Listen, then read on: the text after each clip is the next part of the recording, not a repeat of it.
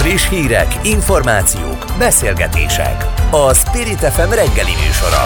Indítsa velünk a napot, hogy képben legyen. A mikrofonnál Szalai Szabolcs. 7 óra 6 perc, jó reggelt kívánok mindannyiuknak, a szerkesztőm Tóró Nikolett nevében is köszöntöm Önöket.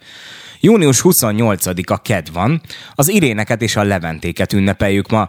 Ne felejtsék el felköszönteni őket, biztosan jól esik majd nekik. Elmondom röviden, hogy mi várható az első órában. Rögtön az elején szót ejtünk arról, hogy a hétvégén számtalan helyen tartottak időközi önkormányzati választásokat, ahol ismét a Fidesznek állt a zászló. A fővárosban négy kerületből háromban született kormánypárti győzelem, emiatt pedig már Karácsony Gergely is megkongatta a vészharangot. Mi lesz így az ellenzékkel? Erről beszélgetünk majd pillanatokon belül Virág Andreával, a Republikon Intézet stratégiai igazgatójával. Nem csak a főpolgármester aggodalmaskodik mostanában, komoly jelzés küldött az Európai Unió energiaügyi biztosa is. Szerinte ugyanis csökkenteni kell az energiafelhasználást, mert nincs elegendő mennyiségű gáz a világban ahhoz, hogy pótoljuk az orosz energiahordozót, ha teljes mértékben leáll az ellátás. Hogy mi következik mindenből, az Méhes Martinától, az Energiaklub szakmai igazgatójától idegszem majd megtudakolni. Aztán beszélünk arról is, hogy Európai Uniós tagjelölt lett Ukrajna Ukrajna és Moldova is a múlt héten. Ennek jelentőségéről és hatásairól kérdezem majd Kosztúr Andrást, a 21. század intézet elemzőjét. Ahogy szót ejtünk arról is, hogy az MSZP szerint patrióta gazdaságpolitikára van szükség, szerintük ugyanis Orbán valójában a globális tőke kiszolgálója. Hogy mit is értenek mindez alatt, arról harangozó Gábort, a párt stratégia alkotásért felelős ügyvezetőjét kérdezem majd. Az óra végén pedig Kálmán Olgát, a Demokratikus Koalíció országgyűlési képviselőjét kapcsoljuk majd. Kövér László ugyanis csökkentette az ellenzéki párt politikusainak tiszteletdíját, amiért több parlamenti szavazáson választáson sem vettek részt. A részletekről ő számol majd be nekünk. Érdemes lesz tehát minket hallgatni ma reggel is, ne menjenek most már sehova, pillanatokon belül kezdünk. Spirit FM 92.9 A nagyváros hangja Rekordszámú, több mint 50 településen tartottak időközi választást vasárnap. A koronavírus járvány miatt elmaradt mintegy 150 időközi önkormányzati választás felét pótolták be. 18 szavazás volt, a Fidesz ebből 16-on indult és 12-ön győzött. Az ellenzék Budapesten és vidéken is egy-egy helyen tudott nyerni, a fővárosban két képviselői helyet buktak el. Az eredményekről Virág Andrával, a Republikon Intézet stratégiai igazgatójával beszélgetünk. Jó reggelt kívánok! Jó reggelt kívánok! Ugye, ahogy itt a bejátszóban is elhangzott, 18 olyan választókerület volt, vagy olyan időközi választás, ahol pártjelöltek is indultak, ebből 12-ben a Fidesz képviselői szereztek mandátumot. Ugye Budapesten négy helyen tartottak választást, ebből talán az ötödik kerület nem lepett meg senkit annyira, hogy a belvárosban ismét Fideszes mandátum született, de az, hogy például Erzsébetvárosban vagy Józsefvárosban kikapott az ellenzék, az azért beszédes. Ön hogyan látja, milyen konzekvenciákat lehet levonni ez ezekből a hétvégi eredményekből? Hát először is azt szerintem nagyon fontos elmondani, hogy ugyan persze több időközi választást tartottak a hétvégén, de azért még ezek alapján se azért ilyen nagyon messze menő következtetéseket nem érdemes levonni.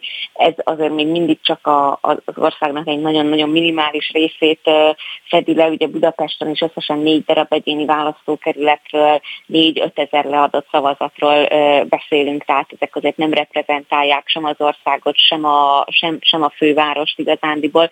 Mm, ráadásul ugye nagyon alacsony részvétellel zajló választásokról beszélgetünk, de összességében azért szerintem beleillenek abba a trendbe, amit igazából 2010, vagy bocsánat, 2022 áprilisában is láttunk már, hogy Budapesten is talán valamelyes szűkül az olló az ellenzék, illetve a kormánypártok között, valamint azt, hogy, hogy, a, hogy az áprilisi választások után azért a, az ellenzéki szavazók eléggé kiábrándultak, csalódottak, és tehát pont ezért láthattuk azt, hogy, hogy nagy számban távol maradtak ezektől az időközi választásoktól.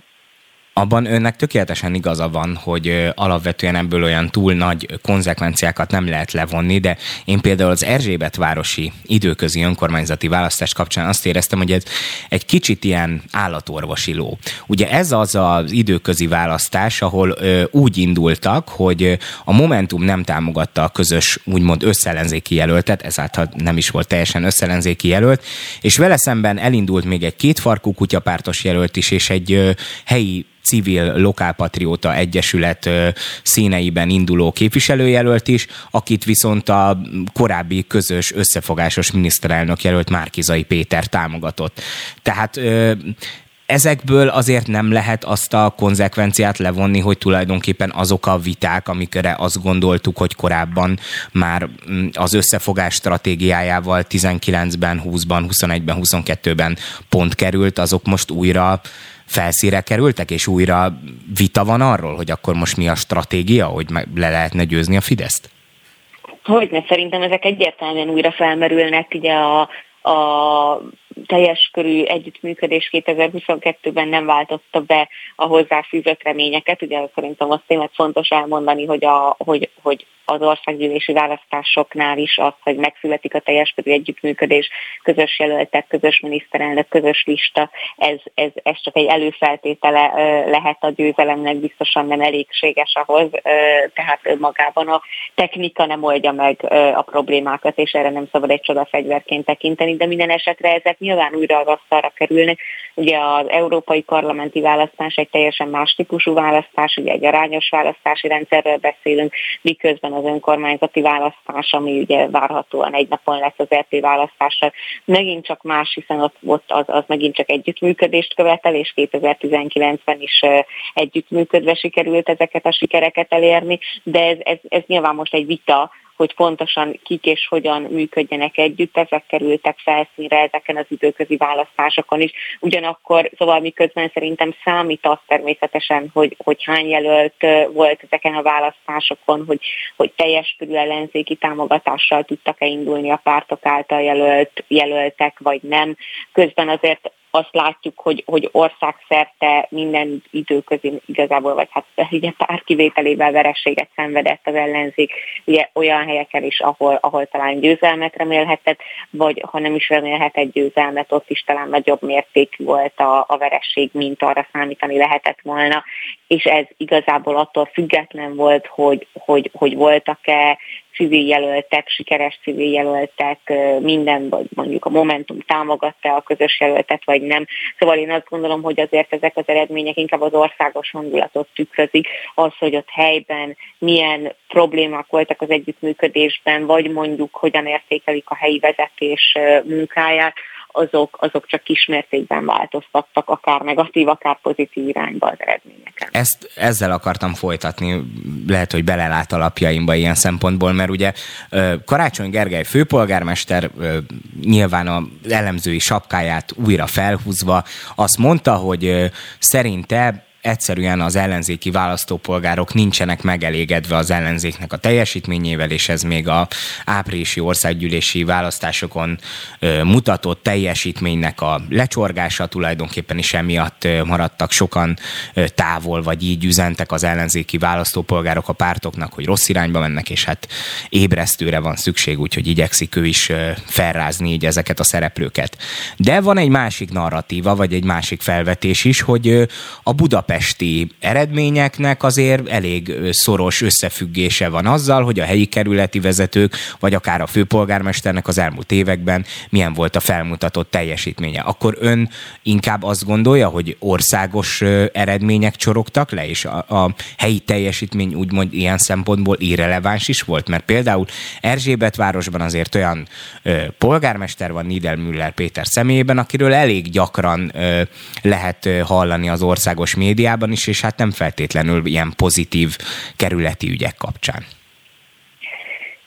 Szerintem ezek a lokális sajátosságok nagyon keveset számítottak. Én, én ezt csak azért gondolom, mert, mert ha megnézzük a, nem csak a budapesti, hanem a, az egyéb nagyvárosi vagy kis települési eredményeket is, akkor nagyon hasonló tendenciákat látunk. Ugye viszonylag alacsony részvétel mellett a Fidesz a 2019-es szavazatainak mondjuk nagyjából a felét tudta megtartani ezeken az időköziken, miközben az ellenzék a legtöbb helyen nagyjából a, a 2019-es szavazat számának az ötödére esett vissza. Persze vannak kivételek, valahol jobban szerepeltek, valahol rosszabbul, tehát ez, ez csak egy ilyen, egy ilyen átlagos tendencia, és ez mindenhol így volt. Tehát nem látom azt, hogy, hogy, ez, hogy ez nagyon mozgott volna annak függvényében, hogy valahol mondjuk ellenzéki vezetés van, vagy nem, sikeres-e az az ellenzéki vezetés, vagy, vagy pozitíve annak az ellenzéki vezetésnek a megítélése, vagy nem. Tehát mondom, minimálisan számíthat, de itt igazából tényleg arról volt szó, hogy, hogy egy rendkívül alacsony ö, részvétel mellett igazából még a törzs ellenzéki szavazók sem mentek el ö, erre, a, erre a választásra, Úgyhogy én is azt gondolom, hogy itt igazából az országos hangulat csapódott le. Az a kérdés szerintem, hogy itt arról van egy szó mindössze, hogy az ellenzéki szavazók nem mentek el szavazni, vagy arról, hogy most már kevesebb ellenzéki szavazó van ebben a városban, mint mondjuk 2019-ben volt. Ez, ez szerintem egy nagy kérdés, és ez a következő önkormányzati választások szempontjából is kulcsfontosságú, de, de összességében szerintem az országos hangulatot láttuk vasárnap. Ha már ön is említette azt, hogy ugye az európai parlamenti választásokat és az időközi, vagy időközi, tehát az önkormányzati választásokat ugye egy napon fogják tartani egy most benyújtott törvényjavaslat szerint, és hát tudjuk, hogy amit a Fidesz azért általában kitalál, azt végig is szokta vinni a parlamenten, tehát ez nagyjából már körbe, kőbe van vésve. Ez ugye egy teljesen új stratégiai kihívás elé állítja az ellenzéki pártokat. Ugye a tisztán listás választás az európai parlamenti voksolás, míg az önkormányzati választásnak teljesen más a logikája. Elmagyarázható ez a választópolgároknak? Lehet így szétszálazni a dolgokat? Ugye volt több olyan település is, például Szombathelyben én azt tapasztaltam, hogy alapvetően azért az ottani baloldali városvezetés a sikerét részben annak köszönheti, hogy van egy, vagy legalábbis 2019-ben volt egy olyan réteg is, aki úgy szavazott a helyi városvezetésre, hogy közben egy országos választáson valószínűleg nem a baloldal támogatták volna ilyen szempontból. Lehet most ö, ö, tulajdonképpen az, hogy emiatt, hogy a két választást együtt tartják, emiatt azok a nagyobb konszenzussal bíró jelöltek mondjuk ö, ö, nagyot fognak veszíteni ezzel?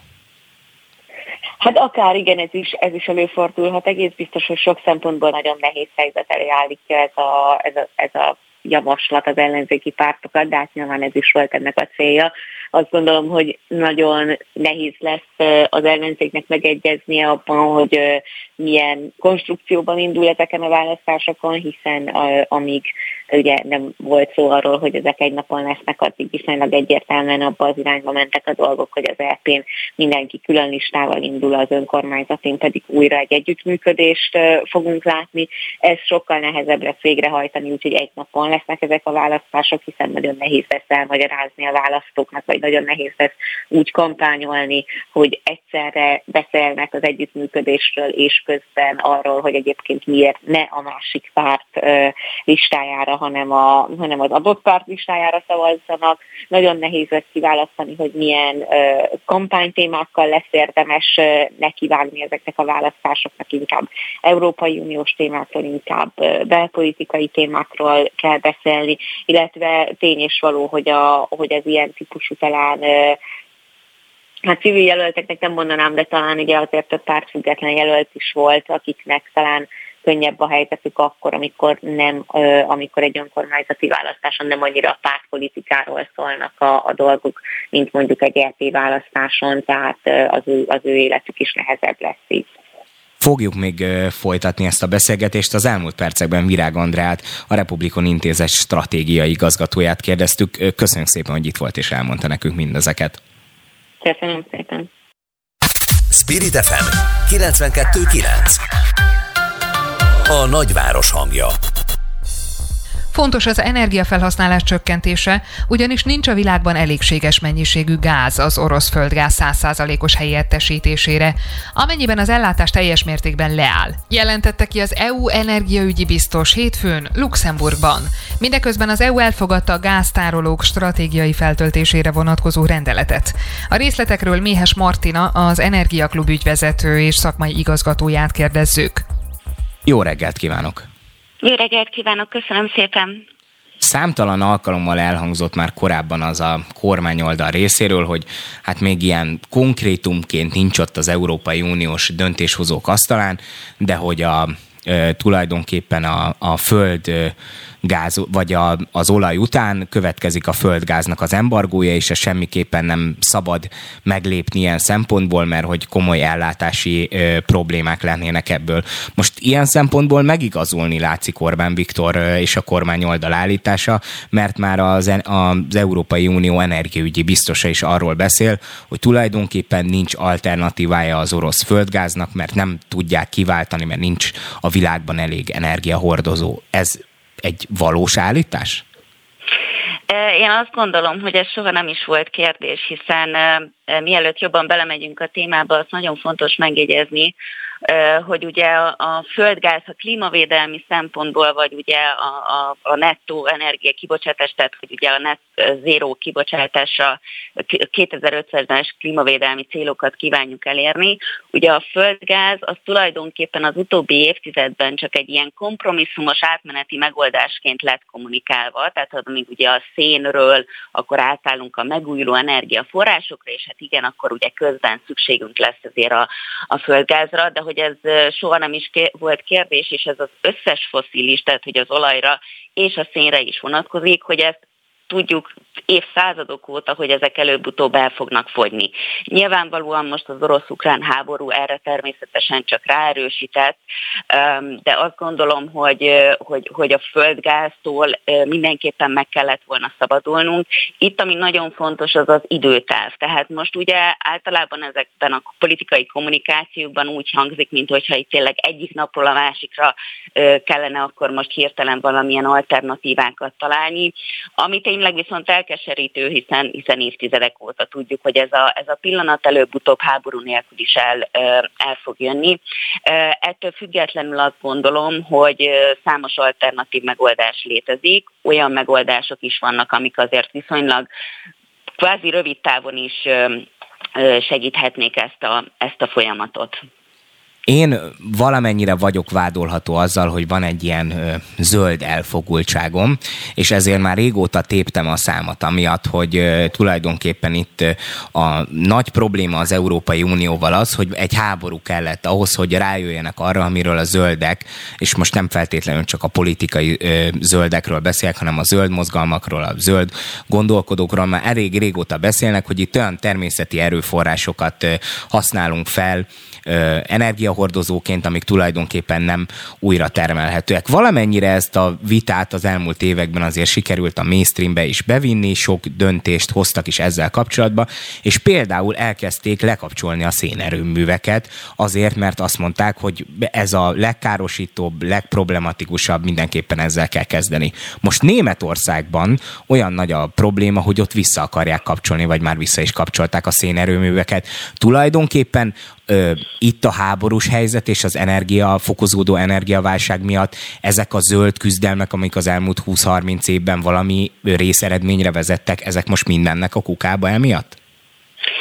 Igen, én, én azt gondolom egyébként, hogyha az emberiség egy, egész történelmét nézzük, akkor általában kellett valamilyen nagy krízis vagy háborúk ahhoz, hogy, hogy mindenki egy kicsit észbe kapjon és felgyorsuljanak valami fajta technológiai vagy ipari forradalom is ugye ilyen krízis helyzetekhez kapcsolódik. Tehát, hogy azért nincsen ebben semmi meglepő, hogy egy háborús helyzetben bizony akkor így fel tudnak gyorsulni az ilyen irányú törekvések. Ami a németországi színerőművek esetleges visszakapcsolásának, ugye ez még csak egy törvénytervezet, ezzel kapcsolatban azért nagyon fontos megígézni, mielőtt nagyon megijedünk ettől, hogy az ebben ebben a törvénytervezetben az van benne, hogy kizárólag gázhiány bekövetkezte esetében aktivizálódnak újra ezek a szénerőművek. Az azt jelenti, hogy Németországban ez egy ilyen figyelmeztető jelzést kaptak tulajdonképpen. Ugye a Gazprom most már néhány napja mint egy 40%-kal csökkentette az északi áramlat gázvezetéken keresztül a Németországba irányuló földgázáramlást. Tehát Németországban most már ugye egy ilyen három lépcsős vészhelyzeti forgatókönyvet kellett, hogy kidolgozzanak, és Németország jelen pillanatban a második lépcsőn van, tehát egy készenléti fázisban vannak.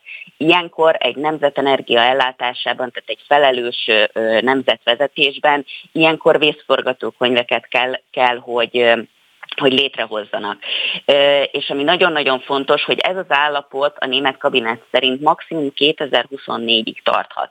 Ez azt jelenti, hogy ha Németországban a gázellátásban bármiféle fennakadás lesz, akkor is egyébként kizárólag a védett fogyasztók esetében, tehát ilyenek a lakossági fogyasztók, a kórházak, a tűzoltóság, rendőrség, tehát ezeknek az energiaellátásának a biztosítása érdekében teheti meg az állam, hogy bekapcsolja ezeket a szenes erőműveket. Tehát én azt gondolom, hogy egy vészhelyzeti forgatókönyv jelen pillanatban az, hogy a németek készenlétbe helyezik ezeket a szenes erőműveket, egyébként még mindig üzemel náluk ugye picit több azt hiszem, mint 22 blokk, amit ugye 2025-ig terveznek lekapcsolni, vagy a körül. Tehát azt gondolom, hogy, hogy jelen pillanatban náluk ugye ez az egyetlen egy megoldás. Azt azért nagyon fontos, hogy kicsit kontextusba helyezzük, hogy modellezték azt is, hogy abban az esetben, hogy ez a vészforgatókönyv megtörténik, akkor a széndiokszid kibocsátása a német energiarendszernek hogyan változik. Ebbe, ezekben a modellekben az látszódik, hogy a gáz helyettesítésére bekapcsolják a szeneseket, akkor nagyjából egy 20%-os széndiokszid kibocsátás növekedés történhet Németországban. Ehhez nagyon fontos azt is látni, hogy Németországban például 2018-ról 2019-re 22%-kal csökkentették. Tehát, hogy Németországban akár egy év alatt ezzel a nagyságrendel képesek is voltak csökkenteni a széndiokszid kibocsátást, kiadásukat, illetve ugye már tavaly is volt egyébként, hogy azt hiszem valamikor évelején ugye egy nagy port kavar, hogy, hogy ugye az északi tengeri szélerőműveik ugye nem termeltek olyan jól, és ugye akkor is megnövekedett ugye a foszilis erőműveknek a kibocsátása egy 4,5%-kal, tehát hogy, hogy azért a nagyságrendeket nagyon fontos érzékeltetni. Én nem gondolom azt, Németország az energiavendével alapvetően hosszú távra lőtt. Tehát, hogy nekik a céljuk az mindig is az volt, hogy egy, egy több évtizeden átívelő öm, energiaátállási folyamatuk lesz ugye a megújuló energiaforrásokra. Jelen pillanatban azt gondolom, hogy itt néhány évvel tudnak esetleg csak elcsúszni. A szénerőművek teljes kivezetése így azt gondolom, hogy körülbelül 2030-ra, tehát hogy igen 2025-ről 2030-ra fog esetleg eltolódni a háború következtében, de a németek továbbra is tartják azt, hogy 2030 környékén már 80%-os lesz a megújuló energia termelésük. Szóval a németek nagyon-nagyon sok hibát elkövettek szerintem az utóbbi évtizedben, de azt gondolom, hogy ezt csak, csak idővel fogjuk azt látni, hogy végül igazuk lesz-e vagy sem. Másfél percünk marad, de azért beszéljünk erről is, hogy az EU elfogadta azt a rendeletet, amely arról szólt, hogy az energiatározókat fel kell tölteni, mert hogy készülni kell arra, hogy esetlegesen probléma lesz az ellátással. Magyarország tekintetében ez mit jelent? Tehát, hogyha mi föltöltjük a saját energiatározóinkat, akkor, és mondjuk elvágják ezt most tegyük fel csak így hipotetikusan, igen, elvágják igen. a kábelt, akkor mennyi ideig húznánk ki azzal, ami nekünk van? Magyarországon jelenleg azt hiszem, hogy ilyen 39% körül van egyébként a gáztározók töltöttsége, ez most így összehasonlítva Németországban jelenleg egyébként 60% körül van. És 80-90-re kell felvinni. És 80-90-re kelljen feltölteni, azért az is teljesen biztos, hogy az nem megengedhető, tehát mi benne vagyunk az Európai Unióban, tehát én nem gondolom azt, hogy attól kellene félnünk, hogy itt akkor más úton, módon kell majd ugye ezt a, ezt a gázt beszerezni, de én biztos vagyok benne, hogy, hogy ez nem fog bekövetkezni. Ami Magyarország tekintetében nagyon-nagyon fontos, és az egész energiapolitikában az Európai Unióban, hogy nincs egy univerzális forgatókönyv, tehát hogy a németek csinálják jól, vagy a franciák csinálják jól, vagy a csehek, tehát ezt minden nemzetnek saját magának kell kitaposnia. Ami Magyarországon a leges-leges legfontosabb, az az energiatermelésünknek a diversifikálása, tehát az, hogy az összes természeti, itthon, hazai természeti kincseinket megpróbáljuk a leggazdaságosabban felhasználni, tehát teljesen elfogadhatatlan a továbbiakban az, hogy a szélenergia törvény ugye a mai napig szinte tiltja ugye a szélenergiás beruházásokat, tehát ezeket azonnal engedélyeztetni kell, illetve a napenergiás beruházásokat is fel kell gyorsítani Magyarországon egyébként ugye Bocsánat, most, de itt most egy pontot igen. kell tennünk, mert elfogyott igen. a műsoridő ilyen szempontból, de fogjuk folytatni még ezt a közös gondolkodást, mert nagyon, nagyon érdekes dolgokat köszönöm. mondon. Köszönjük szépen Mies Martinának, az Energia Klub ügyvezetőjének és szakmai igazgatójának. Friss hírek, információk, beszélgetések. A Spirit FM reggeli műsora. Indítsa velünk a napot, hogy képben legyen. A mikrofonnál Szalai Szabolcs. Európai Uniós tagjelölt lett Ukrajna és Moldova csütörtökön. Emmanuel Macron ezt úgy kommentálta, hogy ezzel a történelmi döntéssel tartoztak az ukrán népnek, és Moldovának is. A francia elnök szerint ezzel erős üzenetet küldtek Oroszország felé. A tagjelölti státusz jelentőségéről és hatásairól Kosztur Andrást, a 21. század intézet elemzőjét kérdezzük. Jó reggelt kívánok! Jó reggelt! Mi a jelentősége tulajdonképpen annak a döntésnek, ami a múlt héten született? Ugye már korábban lehetett hallani arról, hogy Ukrajna valamikor majd felvételt nyerhet az Európai Unióban, most ugye hivatalosan is tagjelölté vált. E, emiatt azért a oroszok nem fognak levonulni a pályáról, ha jól érzékelem. Hát valóban ez nem valószínű, hogy bármilyen jelentősebb befolyással lenne konkrétan főleg a harci cselekményeknek az alakulására. Nyilván ennek főleg szimbolikus jelentősége van, ami Oroszország felé szóló üzenet ebből a történetből az az, hogy a nyugat továbbra is támogatja Ukrajnának a euróatlanti, pontosabban most inkább már csak európai integrációs törekvéseit, tehát hogy nem hátrál ki mögüle, hanem továbbra is úgymond lát benne perspektívát, ilyen szempontból biztosítják Kievet arról, hogy, hogy még mögötte állnak. Ugye ez ilyen szempontból erre azért volt szükség, mert az elmúlt hetekben Ukrajna részéről, de igazából a háború kitörésétől Ukrajna részéről rengeteg kritika érte a nyugatot, miszerint nem támogatják eléggé, nem segítik kellő mértékben, sem anyagilag, sem akár tényleg az ilyen integrációs törekvéseket illetően sem fegyverszállítások terén, tehát ezekre a kritikákra adott gyakorlatilag az Európai Unió egy egyfajta választ, hogy nem, nem, mi itt vagyunk. Más kérdés az, hogy természetesen egy olyan opciót választottak az európai államok, amelyik a legkevesebbe kerül, tehát hogy gyakorlatilag egy szimbolikus támogatás, és a fegyverszállítások, a gazdasági támogatás, az embargó, amike, embargók, amiket követelnek a, az ukránok, de amelyek nagyon súlyos terheket rónak Európára, és azért azokat igyekeznek visszafogni, bár a fegyverszállításokra is sor került az elmúlt hetekben, de azokkal ilyen szempontból óvatosabbak. Másrészt pedig Kievnek belpolitikai szempontból is fontos az, ez most ez az üzenet. Ugye, mivel a fronton eléggé rosszul áll Kijev helyzete, ezért szükség volt valamire, ami győzelemként könyvelhető el, és amit fel tud mutatni az Zelenszky rendszer. Ugye a háború elején volt egy legalábbis úgy mérték, hogy jelentősen megnövekedett a, a kormányzat népszerűsége, ez valószínűleg tényleg így is volt, azért most már négy hónapnyi háború után ez elkezdett apadni, az embereket utolérik a hétköznapi problémák, nyilván ugyanez, hogy egyre rosszabb a helyzet a fronton, mindezek hozzájárulnak ahhoz, hogy a népszerűsége adott esetben akár csökkent, meg inokhat akár a kievi rendszer is, és ilyen szempontból ez egy szimbolikus győzelem, ami azt jelenti, hogy maga, tehát van azt üzeni, azt üzenheti, hogy alapvetően jó úton jár ez a rendszer, és hogy Európa ezt úgymond jóvá hagyta.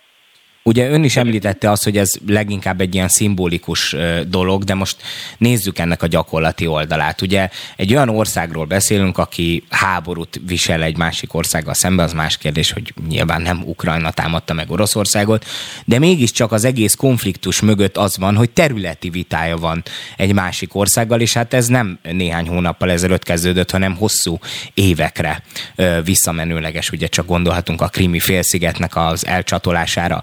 Egy olyan országot egyébként hogyan lehetne bevenni az Európai Unióba, akinek ilyen területi vitája van egy másik országgal? Ugye Szerbiának a, az uniós integrációja részben emiatt csúszik most már hosszú évek óta.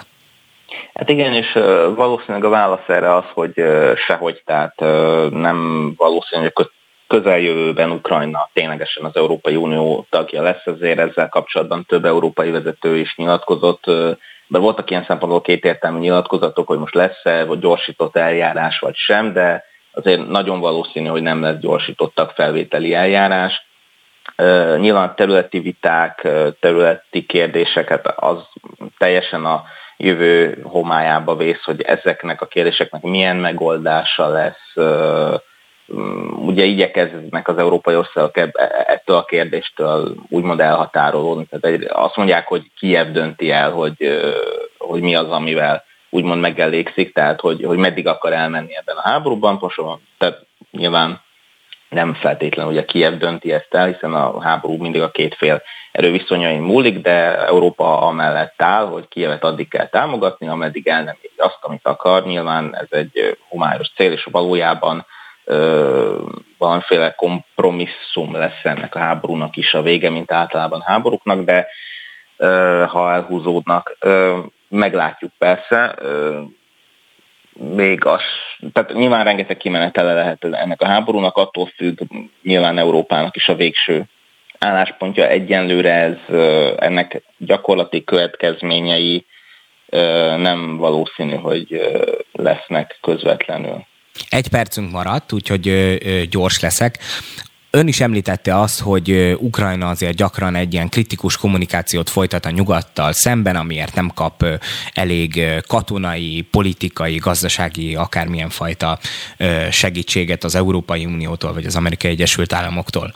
Orbán Viktorral is elég hektikus a viszonya Zelenszky elnöknek, de az elmúlt időszakban, mint hogyha egy kicsit úgy közeledtek volna az álláspontok, vagy történt volna valamilyen fajta váltás ebben a kommunikációban, mert hogy Zelenszky elnök felhívta Orbán Viktort, most nem nyilvánosan üzengettek egymásnak, hanem fölhívta a telefonon, pont emiatt egyébként, hogy a Ukrajna Európai Uniós integrációját támogassa. Ön szerint beállhat valamilyen fajta változás a két ország vezetőjének viszonyában? Akár ez is elképzelhető, itt is nyilvánvalóan a gesztusokról van szó, ugye Magyarország gyakorolt egy gesztust, támogatta a tagjelöltséget feltétel nélkül, ez erre gyakorlatilag válaszként is Zelenszky is gyakorolt egy gesztust, hogy felhívta Orbán Viktort annak ellenére, hogy az elmúlt hónapokban voltak közöttük nézetkülönbségek. Nyilván ez, ez valószínűleg illeszkedik abba, hogy legalábbis sejthető, hogy, hogy, hogy értékkritikák csak a színfalak mögött Zelenszkit is azzal kapcsolatban, hogy ő és a, az ukrán kormányzatnak a különböző képviselői, gondoljunk csak a berlini nagykövetre, nagyon éles kijelentéseket engedtek meg maguknak az elmúlt időszakban, és hogy lehet, hogy ezekből vissza kellene venni. Hát igen, nehéz, nehéz az embernek úgy kérni, hogyha közben azért kritizálja is azokat, akiktől szeretnek kérni. Sajnos elfogyott a műsoridő, de fogjuk még folytatni ezt a beszélgetést. Kosztúr Andrásnak a 21. század intézet elemzőjének köszönjük szépen, hogy itt volt és elmondta mindezeket. Én köszönöm. Spirit FM 92.9 A nagyváros hangja Nekünk nem a globális tőkét mindenáron kiszolgáló gazdaságot kell építenünk, hanem patrióta gazdaságpolitikára van szükség, mondta Harangozó Gábor a Click TV Mélyvíz című műsorában. Mint fogalmazott, Orbán mindenről csak beszél, miközben a hazánk adóparadicsomként működik. A telefonnál Harangozó Gábor, az MSP stratégia alkotásért felelős ügyvivője. Jó reggelt kívánok! Jó reggelt kívánok! Hát szerintem egy szociáldemokrata pártól alapvetően ezek nem túl idegen gondolatok ilyen szempontból, de hát a Magyar Szocialista Párt azért mégiscsak 32 éve benne van a parlamenti politizálásban, és újra meghirdettek egy ilyen fajta politikai megújulást, egy újfajta gazdaságpolitikára, egy újfajta szemléletre, ökoszociális gazdaságra van szükség. Miből jön az, hogy valakik 32 év után újra így megfejtik a világot, és ez mennyire lehet hiteles a választópolgároknak, hogy hát már annyiszor megújult az MSP, annyiszor mondott már ilyen dolgokat, de hát amikor kormányon volt, akkor mondjuk nem feltétlenül ezt a politikát képviselte.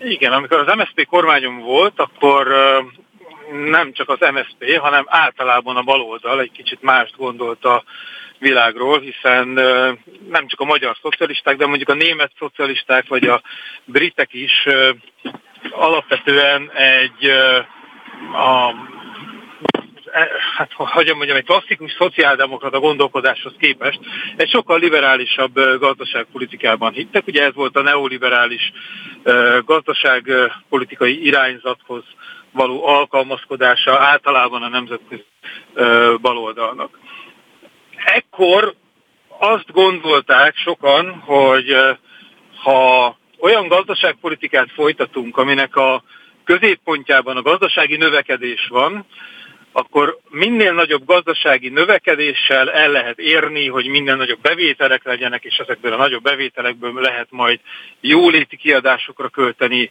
és akkor így lesz majd az embereknek jobb élete.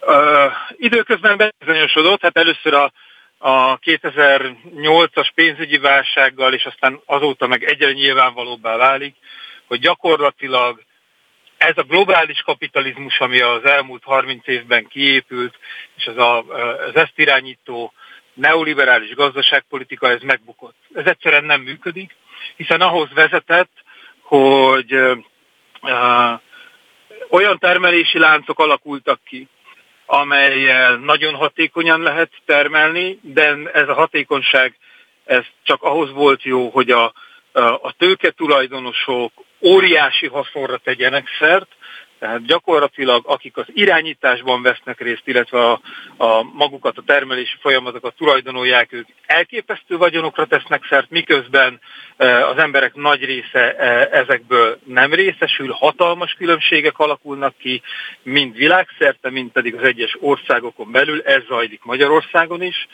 E, másrészt ugye, hogy ez a növekedés így talán nem csorgott le, vagy nem épült be a társadalmi jólétbe, sőt, a jóléti intézkedések folyamatos leépülésével párosult, hiszen az által tudott ez a, ez a globális termelési rend kialakulni, hogy egyes országok specializálódtak egyes termelési folyamatokra, így lett például Magyarország gyakorlatilag a nyugat-európai fejlesztő országoknak egyfajta összeszerelő európai üzeme, ami most szemmel láthatólag nem tud megfelelő jólétet biztosítani, és felzárkóztatást és megfelelő béreket biztosítani a magyar munkavállalóknak. Harangozó azért vagyok alapvetően zavarban, mert 2010-ben annak idején például az LMP ugye azért valami nagyon hasonló ökoszociális gazdaság és társadalom politikával lépett ki erre a színre. Akkor az MSP azért nem feltétlenül ezt a politikát képviselte, de például ott volt Botka László. A, bocsánat, hadd had vitatkozzak ezzel, ez, ez szerintem nem így van. A legnagyobb törés az MSZP-n belül, ami aztán oda vezetett mindenfajta ellenkező híresztelés ellenére, hogy az MSZP ketté vált, az pont ez volt. Az MSZP-nek a neoliberális szárnya, akik a piac elsődlegességben eh, hittek, és, és, eh, és az volt a, az ő politikájuknak a, a, a centrumában, hogy megfelelő gazdasági növekedést kell minden áron létehozni a nemzetközi tőke kiszolgálásával, adócsökkentéssel, gazdasági hatékonysággal, ahelyett, hogy a jóléti intézkedésekre fókuszálnánk, ők hagyták el az MSZP-t. Belőlük lett a DK. A DK ugye a mai napig egy alapvetően neoliberális világban gondolkodó, szociálisan érzékeny, de inkább liberális párt, míg a Magyar Szocialista Párt pedig visszatért a gyökereihez, és egy szociáldemokrata gondolkodású pártként ezt a fajta gazdaságpolitikát, ez kifejezetten károsnak tartja és tagadja, és ez azért 2010 óta egyre jelentősebben így van. És amit csak, ön említett, csak ért... az LMP, az LMP, és tulajdonképpen uh, én nem olyan régen kezdeményeztem, hogy a, az új egyenlőséggel összefogva egy uh, szociális kartát fogalmazzunk meg, az pontosan az LMP-vel és a párbeszéddel együtt, mert az a meggyőződésem, hogy valóban, hogy a mi dolgunk az, hogy ennek a politikának, ennek az ökoszociális gondolkodásnak tudjunk minél nagyobb társadalmi támogatást szerezni, mert ez a jövő, ez az, ez az a politika, ami Magyarországot is egy sokkal jobb fejlődési pályára tudná állítani, és szerintem ebben nem biztos, hogy ez túlzottan hatékony, hogy, hogy több kispárt egymással egymásra rálicitálva működik, ebben például szerintem sokkal egészségesebb lenne, hogyha egy ökoszociális pólus tudna kialakulni hazánkban. Ö, nagyon kedves a füleimnek azok a gondolatok, amiről ön beszél. Én csak arra a nehézségre igyekeztem felhívni a figyelmet, hogy azért önök egy olyan politikai konstrukcióban indultak a 2022-es választásokon, amelynek igen ö, ö, voltak meghatározó politikai szereplői, lásd demokratikus koalíció, lásd Momentum, ami azt gondolom, hogy elég nagy politikai súlyt is ö, képvisel az ellenzéki politikán belül, és igen, ők azért egy elég más gazdaság és sokszor politikában gondolkodnak, mint ami az ökoszociális gazdaságpolitika, csak erre szerettem volna felhívni a figyelmét. Sajnos elfogyott a műsoridőnk, úgyhogy most nem tudjuk tovább fejtegetni ezt a dolgot, de én kíváncsian várom ennek az eredményét. Van valamilyen olyan dokumentum, amit a hallgatók figyelmébe ajánlana, hogy akit mélyebben is érdekel a téma, hogy mit tud elolvasni ebből? Például ez az ökoszociális karta, ez elérhető valahol? Igen, az ökoszociális karta egyrészt az új egyenlőségnek a honlapján is elérhető, illetve a Szociális Demokráciáért Intézetnek a, a honlapján. Ez a Szociális Demokráciáért Intézet ezt a párbeszéddel együtt alapította az MSZP, ez egy, egy háttérintézet, és ennek vagyok egyébként még a vezetője. Vezetője, igen. Jó, hát harango... Igen. Harangozó Gábort az MSZP stratégia alkotásért felelős ügyvívőjét hallották, és akkor akit érdekel még mélyebben a téma, azt ajánljuk, hogy mindenképpen olvassa el ezt a dokumentumot. Köszönjük szépen, hogy itt volt és mindezeket elmondta. Köszönöm az érdeklődést. Spirit FM 92.9 A nagyváros hangja Levélben tájékoztatta Kövér László Kálmán Olgát arról, hogy csökkenti a tiszteletdíját, tudatta a DK-s képviselő közösségi oldalán. A házelnök érvelése szerint túl sok parlamenti szavazáson nem vett részt. A képviselő azt írta, hogy Kövér ezzel 30 éves parlamenti gyakorlatot felrúgva a távolmaradásukról szóló frakcióvezetői igazolás ellenére büntette meg mindannyiukat. A helyzetről Kálmán Olgát a DK frakció szóvivőjét kérdezzük. Jó reggelt kívánok! Jó reggelt! Hát első körben nem is erről kérdezném, hanem arról, hogy milyen érzés volt évek után újra Orbán Viktorral szemben lenni és kérdezni tőle. Hát ugyanolyan érzés volt, mintha bármely más politikussal álltam volna szembe, és kérdeztem volna őt. Ez hát nagyon... csak a dolog nehézsége ugye az, hogy amikor ön még nem mint politikus, hanem mint újságíró, televíziós műsorvezető tevékenykedett, akkor hosszú éveken keresztül a miniszterelnöktől nem volt lehetősége kérdezni. Hát, mint ahogy ugyanúgy valós és igazi újságírónak sem volt lehetősége, mert hogy valós és igazi újságíróknak nem nyilatkozik Orbán Viktor, hanem keresnek neki egy mikrofonálványt, és akkor annak szépen elmondja azt, amit ő akar.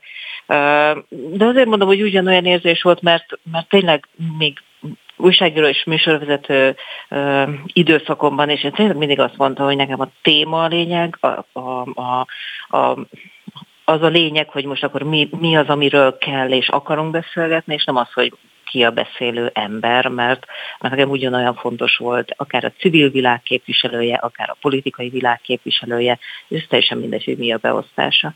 Most nem akarok itt intim pistáskodni, de milyen volt a viszonya újságíróként a a miniszterelnök úrral. Csak azért kérdezem ezt, mert hogy is mondjam, a tegnapi ö, csörtéjükben azért megütötte a fülemet az, hogy nem túl elegánsan azt mondta ö, önnek, hogy, hogy jobb újságíró vagy jobb kérdező volt akkor, amikor ö, még a televízióban dolgozott, mint most, hogy parlamenti politikus lett. Ebből azért azt vettem észre, hogy ez, ez nem volt egy olyan elegáns kiszólás a részéről. Na de hát Orbán Viktor mindenkivel ezt csinálja, hát most én miért érdemelnék mást? Tehát persze, hát nem beszélve az összes többi cimborájáról ott körülötte. Tehát azt a, azt a kuplerájt, ami, amit tudnak rendezni a fideszes képviselők, mielőtt bárki megszólalna. Tehát a, a parlamenti közvetítésekben ez nem jön annyira át, hiszen annyira nincs benne az atmó, tehát a, a teremzaj, de tehát ők, ők ebből tényleg sportot űznek, hogy, hogy lehülyézni, megzavarni, fújogni, már akkor, amikor az ellenzéki képviselő feláll, és nem a témáért vagy a tartalomért, hanem úgy önmagában létéért, tehát meg se szólal valaki, és, és olyan iszonyatos nagy ezért fújogásokat rendeznek. Úgyhogy velem szemben még szerintem egészen diszkrétek voltak. Hát ilyen, ilyen a stílusuk, ilyen a stílusa Orbán Viktornak, hát a stílus maga az ember. Igen. Ö, ugye önök kaptak egy levelet Kövér László házelnöktől, amiben arról tájékoztatta a DK-s képviselőket, hogy megvonják a tiszteletdíjuknak egy részét, amiatt, mert hogy nagyon sok parlamenti szavazáson nem vettek részt. Erre ugye egy kormánypárti hallgató, vagy olvasó, vagy bárki, aki találkozik ezzel a beszélgetéssel bárhol, vagy információmorzsával, az jogosan mondhatja az, hogy hát miért nem dolgoznak a DK-sok? Ja, tudom, hát ez iszonyú nehéz átvinni a köztudatba és, és úgy kommunikálni, hogy ez, ez tényleg érthető legyen. De dolgozunk, sőt, benn is voltunk. Tehát nem arról van szó, hogy na hát itt vannak a politikusok, felveszik a nagy fizetést, azt még be se járnak a munkahelyükre. Mert hogy ez az, az általános vélekedés. Egyébként ez mondjuk elég rendesen igaz a fideszes képviselőkre, hogyha megnézik a, a padsorokat.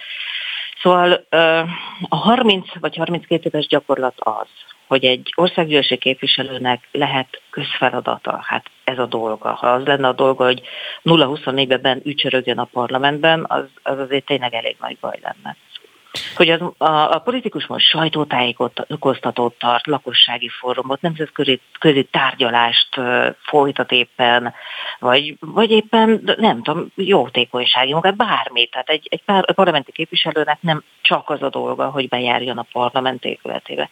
Erre van az, hogyha éppen közfeladatot lát el, akkor, akkor azt le kell jelenteni a frakcióvezetőnek, hogy kedves házelnök úr, a holnapi napon a mi frakciónkból ennyi és ennyi kolléga nem lesz itt, mert más feladatot lát el. Ez kvázi olyan, nem... mint amikor a szülő ír egy igazolást, nem a gyereknek az iskolába, hogy akkor most ő igazoltan hiányzik, családi okokra hivatkozva. Itt ráadásul tulajdonképpen egy hiányzás volt, amit 70-nek vettek, mert ha én jól értesültem ebben a, a témában, akkor itt az történt, hogy önöket tulajdonképpen azért büntették meg, mert a parlament alakuló ülésekor 70 darab szavazásra szétszették a különböző parlamenti tisztségeknek a megválasztásáról szóló szavazásokat, és ezt vették úgy, hogy hát önök nagyon sok szavazáson nem vettek részt még rosszabb, 97 darab gomnyomás volt azon a napon, Na, május akkor másodikán. ebben félretájékozott vagyok.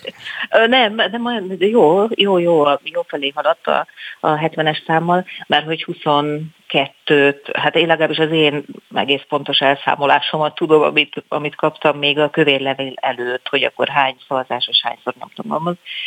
Uh, szóval 22-ször nyomtunk gombot, május másodikán, ezek szerint 70, mi ez 75-ször nem.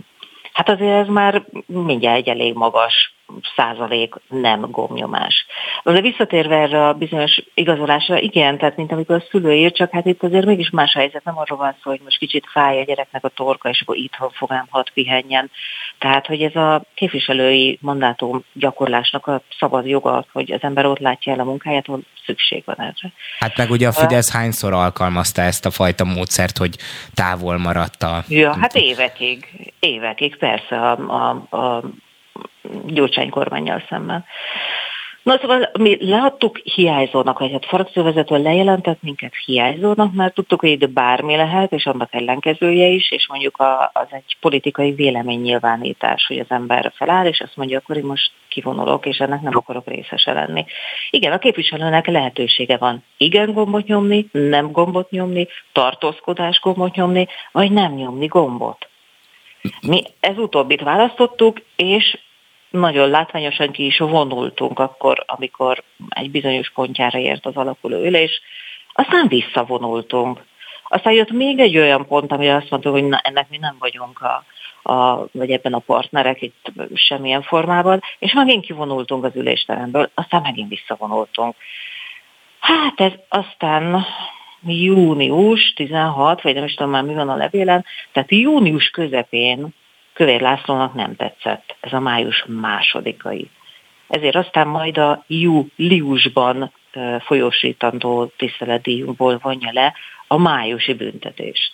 Ugye, mivel ön is dolgozott évtizedeken keresztül a médiában, tudja, hogy mekkora a mumus ilyen szempontból a műsoridő, ami sajnos most ö, nekünk is elfogyott, de azért még egyetlen egy ö, tehát csak egy számra vagyok kíváncsi. Igen. Milyen százalékos arányt, vagy milyen összegbeli pénzt jelent ez most önök számára?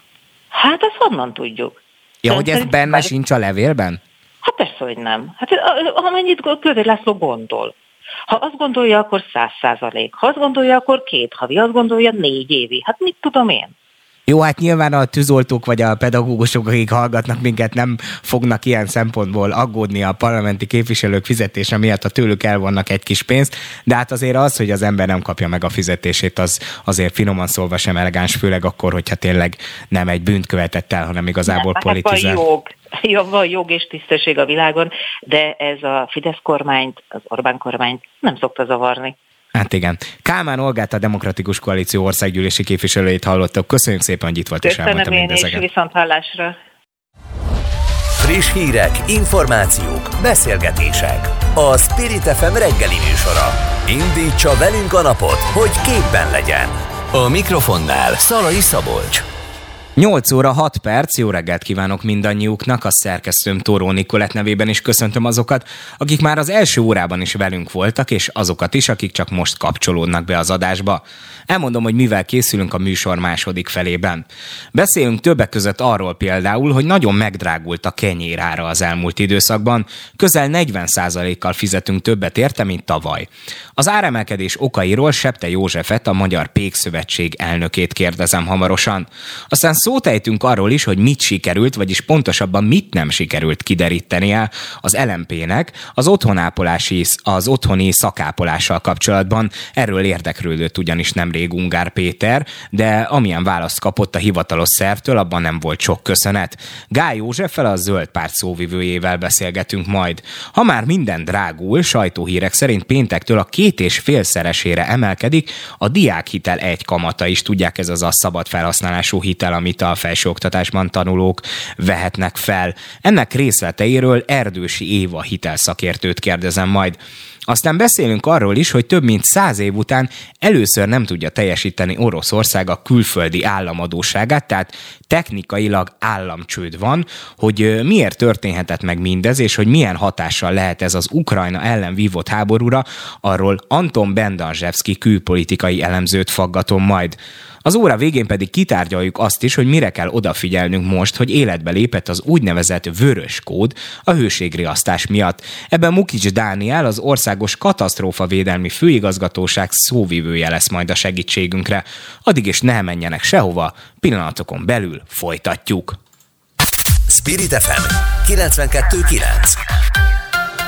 A nagyváros hangja a régióhoz képest is kiugróan nőtt a kenyérára idehaza. A Management Fórum cikke szerint májusban a magyarok már több mint 38%-kal többet fizettek a kenyérért, mint tavaly. Ennél magasabb áremelkedést csak Bulgáriában mértek. A pékek egyébként már januárban figyelmeztettek a várható áremelkedésre, amit a lisztárának növekedése hozott magával. A helyzetről Septe Józseffel, a Magyar Pék Szövetség elnökével beszélgetünk. Jó reggelt kívánok! Jó reggelt kívánok!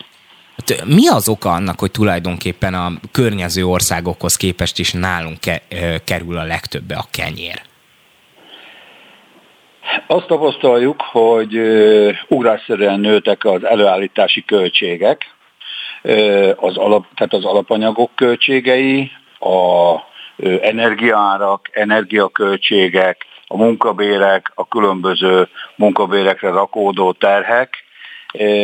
Ezzel a, ezeknek a költségeknek a növekedésével emelkedett meg drasztikusan a kenyérára. És azt is látjuk, hogy a sütőipar egy kényszerpályán van, ahol a malomipar és a kereskedelem közé szorult be, tehát gyakorlatilag kénytelen elfogadni azokat az áremeléseket, amiket a alapanyagbeszállítók adnak, így jelentős mértékű önköltségnövekedés jött létre. Ahhoz, hogy az ágazat életbe tudjon maradni, ezt tovább kell hárítani a kereskedelemre és a vásárlókra.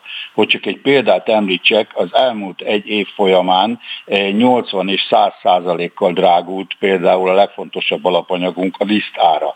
Jelentős mértékben drágultak a vajak, a margarinok, az élesztő és egyéb a sütőiparra szükséges termékek, illetve, mint már említettem, az energiaára pedig drasztikusan megugrott, úgyhogy ezek azok a költségnövekedési tényezők, amelyek szükségszerűvé teszik azt, hogy emelje a sütőipar, a sütőipari termékek árát. Ugye az ember nem lepődik meg már sokszor azon, amikor bemegy a boltba, hogy látja, hogy milyen iszonyatos drágulás van, már sokszor az ember csak legyint rajta, azt mondja, hogy igen, háború, infláció, mindenfajta probléma van, de a pékek, meg az ágazati szereplők azért már sokkal elő, már januárban ilyen szempontból úgymond megkongatták a vészharangot, hogy itt problémák vannak. Tehát itt nagyon összetett a gond, és nem csak a háború önmagában a generálója annak, hogy növekedtek jelentősen az árak?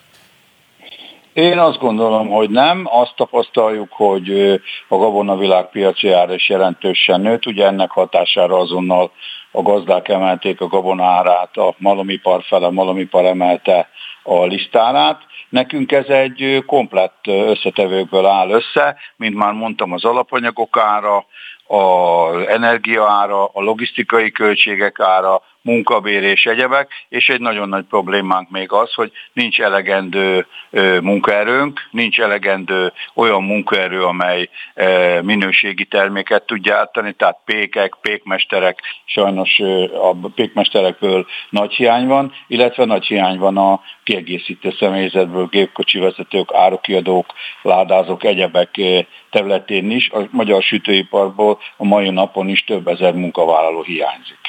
Ugye most, hogyha azt hallja valaki, hogy valaminek elszabadult az ára, akkor egyből felvetődik benne, hogy na majd a kormány itt is valamilyen fajta ársapkát, árstoppot fog bevezetni. Ha jól értem, ez önöknél az ágazat végét jelenteni. Így van, pontosan, nagyon jól tetszik érteni. Mit kell gondolom, akkor csinálni a kormánynak, vagy mivel tud segíteni úgymond az állam? Én úgy gondolom, hogy mivel piacgazdaság van, ebbe nem szabad belavatkozni, nem nagyon tudunk mit tenni. Én azt gondolom, hogy az állam sem tud ebben a kérdésben mit tenni, tehát megpróbáljuk természetesen minél modernebb gépekkel, minél jobban automatizálni a sütőipar helyzetét, tekintettel arra, hogy az önköltségek alacsonyabbak legyenek, tekintettel arra, hogy kevés a, a munkaerő, és ezáltal megpróbáljuk egy kicsit szinten tartani a, a sütőipari termékek árát. Azt látjuk, hogy, és arra is kell felkészülni, hogy amíg az alapanyagok ára, energiaára folyamatosan emelkedik, addig viszont erre nincs módunk, mert folyamatosan érvényesítenünk kell ezeket a költségeket. Sajnos ez nem mindig sikerül, mert a multinacionális cégek egy része sajnos nem fogadja be azonnal a a sütőipari áremeléseket, és gyakorlatilag egy-két hónap késéssel nagyon nagy károkat okoznak ezzel a sütőipari vállalkozásoknak. Egyáltalán a létüket, a biztonságukat veszélyeztetjük ezzel hogyha tudom, hogy nincs önnél sem egy ilyen üveggömb, amiből jósolni tud, meg a bölcsekköve nincs ott senkinek a zsebében, de mondjuk ez a tendencia hogyan alakulhat, hova drágulhat, tényleg már csak másodperceink vannak? Hát ez tényleg csak jóslás lenne, jóslás, jóslásokban nem bocsátkoznék szívesen. A tények meg fogják mondani, hogy az alapanyagok ára hova emelkedett, energia és egyéb ára hova emelkedett, abból igen korrektan ki lehet számolni az önköltség növekedéseket, és ebből ki lehet alakítani a jövőben is az árakat. De akkor ez a közel 40 os drágulás, ez még nem a teteje a történetnek? Amennyiben a költségek nőni fognak a továbbiakban is, akkor nem.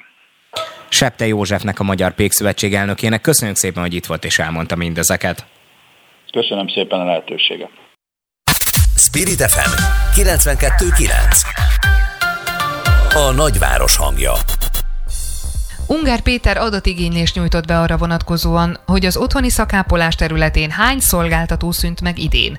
Továbbá adatokat kért arról, hogy hány otthoni szakápoló, ápoló hiányzik a rendszerből jelenleg. A hivatalos szerv válaszáról Gál Józsefet, az LNP szóvívőjét kérdezzük. Jó reggelt kívánok! Jó reggelt kívánok! Gondolom önnek munkaköri kötelezettsége is, hogy nézze a parlamenti ülést, akkor látta, hogy tegnap az azonnali kérdések órájában Ungár Péter tulajdonképpen a többi ellenzéki politikushoz hát nem túl hasonló módon, mert ők nem, nem túl sok konkrétummal, inkább ilyen szimbolikus dolgokkal kritizálták a miniszterelnököt, de Ungár Péter fölállt, és ő csak annyit kérdezett, hogy mikor kapják meg a szociális ágazatban dolgozók az 500 ezer forintos egyszeri juttatást, amit az egészségügyi dolgozók a koronavírus járvány alatt megkaptak. Hát ebben sem volt túl sok köszönet azért, amit mondott a miniszterelnök. Pontosan az LMP a választások után rögtön azt mondta, hogy nem magával és nem a másik többi párttal fog foglalkozni, hanem a választókkal, és erről szólt a tegnapi Orbán Viktorhoz intézett kérdés is, amit ő, hát hogy mondjam, elegánsan, vagy nem túl udvariasan, de elkent, és, és, a, és a végén csak arra hivatkozott, hogy minden törvényi kötelezettségnek eleget tettek, holott az egészségügyi dolgozók azok megkapták az 500 ezer forintjukat, a szociális ágazatban dolgozók pedig nem kapták meg, és ezt követeljük, nekik is jár, ugyanúgy, ahogy, ahogy az egészségügyben dolgozóknak is. Ugye ő egy ilyen írásbeli kérdéssel is fordult a hivatalos szervekhez annak érdekében, hogy megérdeklődje, hogy megyei lebontásban meg tudják-e mondani, hogy akik otthoni szakápolást végeznek, ezek a szolgáltatók hogy állnak, mennyien vannak, kik azok, akik esetleg megszűntek, milyen ennek a szvérának, ágazatnak a helyzete. Itt is egy olyan semmit mondó választ kapott tulajdonképpen a frakcióvezető úr, amiből arra lehet következtetni, aki esetleg átta ezt a levelet, hogy van még értelme egyáltalán ilyen kérdésekkel fordulni a szervekhez? Természetesen szerintünk van, ugyanis minden eszközt meg kell ragadni ahhoz, hogy a közvéleményt is tájékoztassuk, főleg azokat, akik nem dolgoznak szakápolóként, vagy akiknek nincsen otthon ö, olyan betegük, akiknek szakápolásra van szüksége, hogy milyen állapotok uralkodnak ma az országban. Egyébként ez teljesen elfogadhatatlan, hiszen a szakápolók, azok csak tekintsük vissza a Covid idején, ők voltak a frontvonalban, tehát amikor a háziorvosok sem mentek ki sehova, amikor kiárási tilalom volt, a szakápolóknak kötelező volt ugye menni a különböző betegekhez, akiket például műtétek után, vagy akiket hospiceként kezeltek. Az a probléma, hogy ma 70 ezer ember szorul otthoni szakápolásra, és azok, akik végzik ezt a munkát, azok már a végkimerültség végén vannak, és továbbra is sokkal kevesebbet kapnak. Például a háziorvosok az elmúlt két évben két és fél háromszoros fizetésemelést kaptak. Ugyanígy a fogorvosok is, stb. De ők viszont továbbra is a 2017-ben megállapított egy ilyen dizidi-szerű juttatást kapnak. Szerintünk ez elfogadhatatlan, sőt az is elfogadhatatlan, hogy például az ő munkáltatójuk a NEAK, ugye volt OÉP, annak fogalma sincs arról, hogy jelen pillanatban hány otthoni szakápoló hiányzik a rendszerből. Na Pedig... ezt akartam mondani, ez egy megdöbbentő rész volt nekem a válasz, mert az, hogy alapvetően nem válaszolnak érdembe semmire, meg hogy adnak valamilyen fajta ilyen politikai választ, amiben van kis gyurcsány, vagy soros, vagy valami, ezen már az ember úgy nem lepődik meg. De az, hogy egy hivatalos szerv azt mondja, hogy ő nem tudja, hogy hány ilyen ö, ember vagy szolgáltató van az országban, nem az, hogy megyei lebontásban, hanem összesen, hát ez elképesztő Fogalma sincs. Van egy lista a NEAK honlapján, hogy jelen pillanatban kik a szolgáltatók, de ennyi. Tehát, hogy az ki tudja, mikor frissül, az egy PDF fájl, az bármikor kicserélhetik, de semmilyen utókövetés, semmilyen statisztika nincsen. Szerintem, hogyha rendben lennének a dolgok, akkor azzal büszkélkednének, azt kiraknák a honlapra, de mivel tudjuk, hogy nagyon-nagyon-nagyon rosszul állunk ezen a téren is Magyarországon, ezért ezt titkolják, én nekem személyes véleményem az, hogy nem az, hogy nem tudják, hanem egyszerűen nem merik kirakni a közvélemény elé, hogy mekkora nagy baj van ebben a szektorban is. Beszéljünk még egyetlen egy mondat elejéig arról, hogy a hétvégén tartottak időközi önkormányzati választásokat, az önök frakcióvezetője ennek kapcsán is megszólalt a Facebook oldalán, némi vitába is keveredett a főpolgármesterrel. Úgy általánosságban az LMP hogyan értékeli a hétvégi eredményeket? Hát ö, véleményünk szerint a, a választók azok a választáson kimondják az ítéletet jobb és baloldalról, ugyanúgy, ahogy, ahogy, a, ahogy a jelöltekről is. Mi mindent megteszünk annak érdekében, hogy az önkormányzati választásra egy erős jelentét lássanak a választók. A jelenlegi időközikből nem szabad azért hosszú, hosszú távú következtetéseket levonni. Szerintem a választók itt azt mondták, hogy nekünk is dolgoznunk kell, és nekünk is meg kell mutatnunk, hogy milyen politikát akarunk képviselni. Az LNP jelöltjei egyébként nem szerepeltek annyira rosszul a többiekhez képest. Az meg, hogy Karácsony Gergely mit gondol a jelenlegi választási eredményről, az legyen az ő problémája, az LNP szerint továbbra is keményen kell dolgozni, és nem egymással foglalkozni, hanem a választókkal foglalkozni. Hát a nagyobb kérdés majd az lesz, hogy a budapestiek mit gondolnak Karácsony Gergely munkájáról, de hamarosan ez is ki fog derülni. Az elmúlt Igen. percekben Gály Józseffel, az LNP szóvévőjével beszélgettünk. Köszönjük szépen, hogy itt volt és elmondta mindezeket. Köszönöm én is.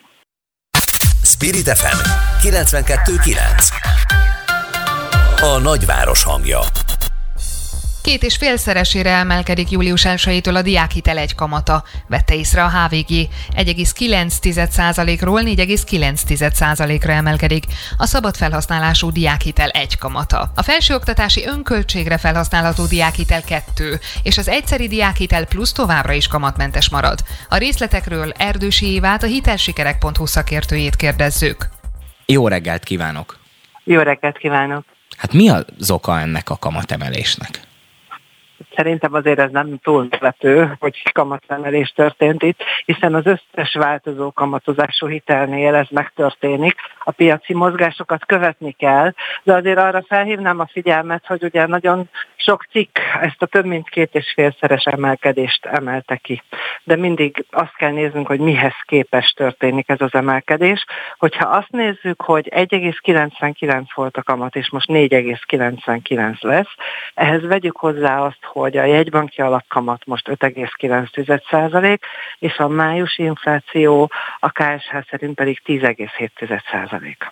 Igen. Tehát ezeket mindig összefüggéseiben kell nézni. Ez, ez teljesen jogos, csak ugye ezt a hitelkonstrukciót azért általában olyan emberek szokták igénybe venni, vagy én legalábbis úgy gondolok rá, hogy a diákhitelt azt, azt inkább olyan emberek veszik fel, akik ö, tényleg a azért van rájuk szüksége erre a pénzre, mert hogy mondjuk esetleg otthonról nem tud olyan fajta anyagi támogatást kapni, ezt inkább lakhatásra, megélhetésre fordítják, tehát azért kevesen veszik fel azért a diákhitelt, hogy mondjuk új videójáték konzolt vagy televíziót vásároljanak maguknak, hanem ez tényleg a megélhetésre kell, és ezek az emberek ugye, akik a felsőoktatásban tanulnak, sokszor mellette nem is tudnak mondjuk dolgozni. Tehát őket ilyen szempontból azért rosszabbul érintheti egy ilyen kamatemelés, nem mint azokat, akik dolgoznak.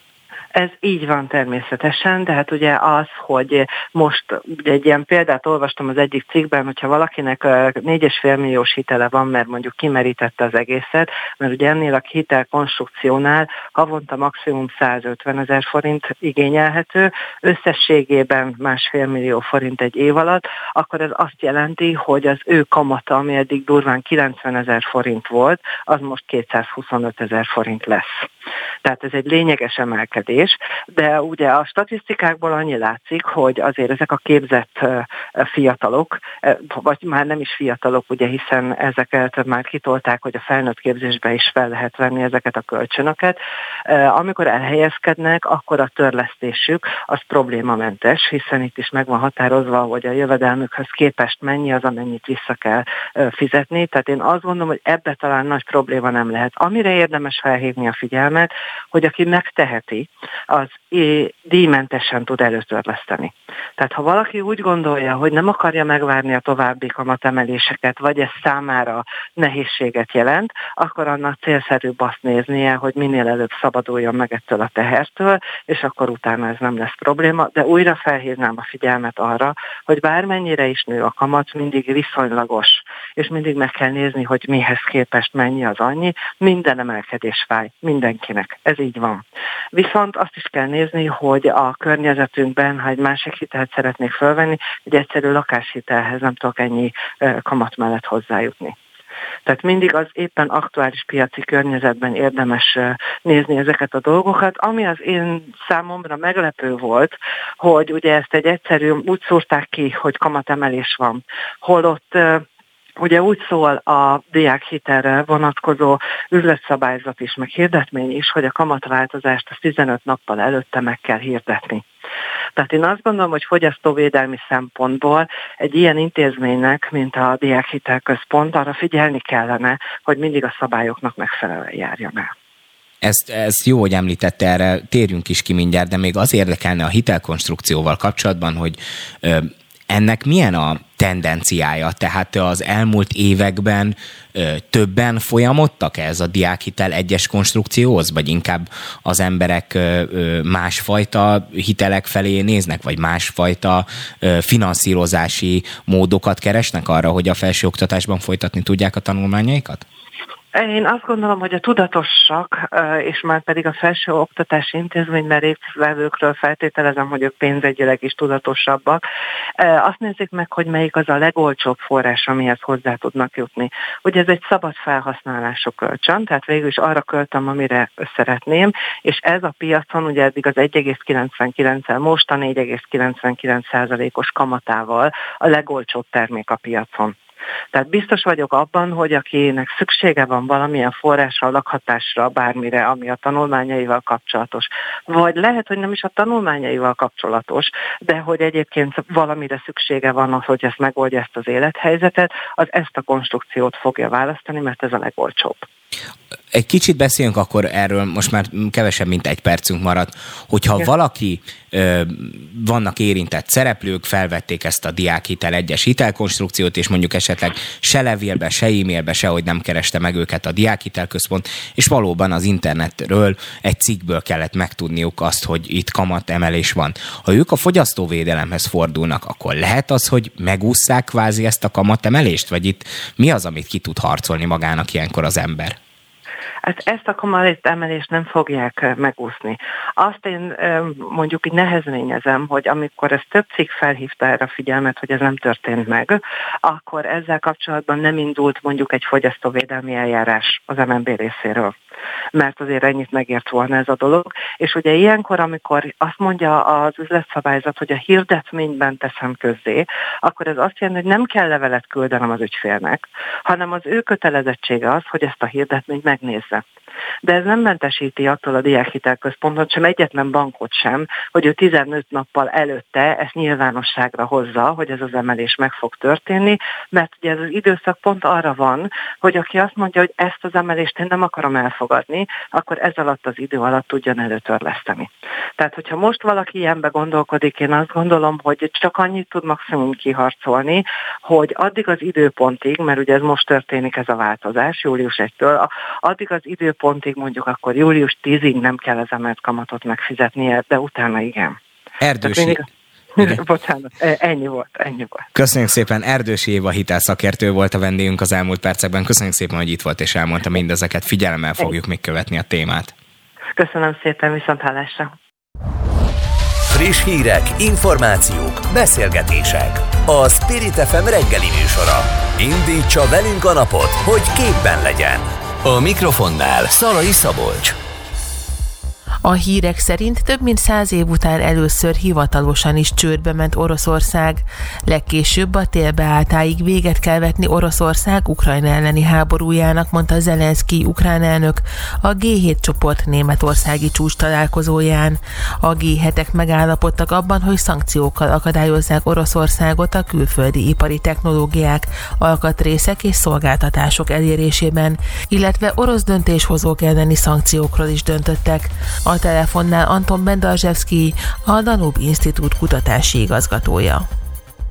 Ugye itt egy nagyon érdekes téma következik most, mert ahogy korábban már az adás elején elhangzott, egy olyan helyzet állt elő, hogy tulajdonképpen fizetésképtelenné vált Oroszország, de hogy ez mit is jelent pontosan arról Anton Bendalzsevszkit kérdezzük, aki már itt is van velünk a vonalban. Jó reggelt kívánok! Jó reggelt kívánok, és üdvözlöm a hallgatókat! Na mit jelent ez, hogy technikailag egy ország fizetésképtelenné válik? Ez csak hogy azt jelenti, hogy Oroszország tudna fizetni, hiszen megvannak a, a, a forrásai hozzá, de hát bizonyos körülmények miatt nem képes rá. És ez egy egészen egyedülálló helyzet. Általában, hogyha egy ország csődbe megy, akkor az azt jelenti, hogy nem képes teljesíteni, vagy nem akarja teljesíteni a, a vállalásait. Oroszország esetében ez ilyen formában nem, nem igaz, mert képes is rá, és jelezte, hogy szeretné fizetni. Csak a nemzetközi Csak... szankciók miatt ezt nem tudja megtenni. Így van, hiszen most olyan külső vállalásokról van szó, ami az orosz államkötvényeknek a, a, a következő esedékes fizetéséről fizetése lenne. Ez még egyébként május 27-én vált esedékessé, csak ilyenkor van technikailag egy hónap, amire az ország egy kvázi ilyen türelmi időszakot kap, hogy, hogy rendezze a sorait és, és beteljesítse a, a vállalásait. De mivel euróban és dollárban kellett volna kifizetnie ezeket a, a, az államkötvényeket, tehát a, a, a részvényeseket, akik ezeket az államkötvényeket birtokolják, és dollárban ez nem volt lehetséges, mert az Egyesült Államok a szankciók miatt megtiltotta neki. Euróban pedig azért nem, mert az EU befagyasztotta az orosz külső tartalékokat. Ő rubelbe szerettek volna fizetni, de a szerződés azt nem teszi lehetővé, és a részvényesek ezt nem is, ezt nem is engedélyezték neki. Tehát így állt fenn az a, az a helyzet, hogy Oroszország bár képes hogy, hogy kifizesse, jelezte is, hogy, hogy tud fizetni, de, de, de mégse jöhet létre ez a kifizetés, és így technikailag államcsődöt, pontosabban, hogy maga Oroszország nem jelentett államcsődöt, és emiatt is egy ilyen trükkös helyzet van, hiszen általában vagy az ország jelenti be a, a, az államcsődöt, és egyébként erre volt is példa Oroszországban még 98-ban, amikor pénzügyi válság gyűrűzött be az országba, vagy az országban működő hitelminősítők jelentik be, hogy az ország fizetésképtelen nem teljesíti a vállalásait, és így jelentenek államcsődöt. Oroszországban most nincsenek hitelminősítők, hiszen a nyugati szankciók miatt megint csak elhagyták a, a, az országok, tehát erre ezek a szervezetek nem képesek. Tehát gyakorlatilag a nemzetközi közösség mondta ki, hogy, hogy Oroszországban technikai államcsőd következett be.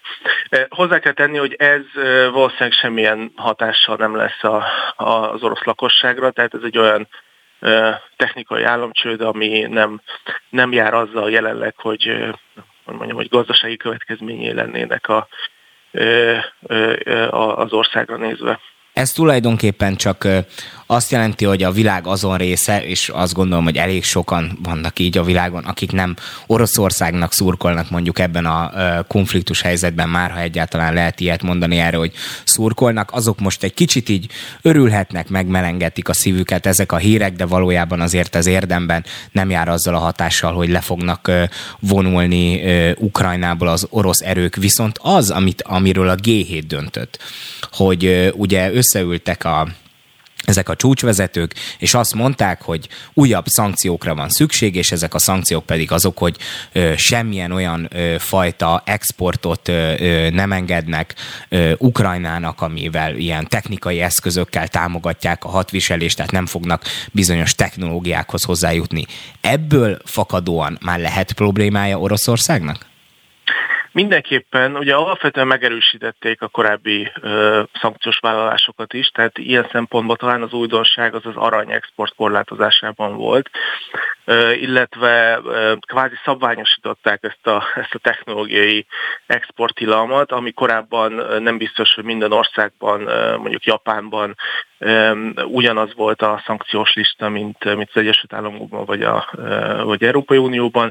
Ezt most finom hangolták, vagy harmonizálták, hogy, hogy mindenhol hasonló legyen. A technológiai szankció az egyik olyan terület, ami mindenképpen fájdalmas lesz Oroszországra nézve.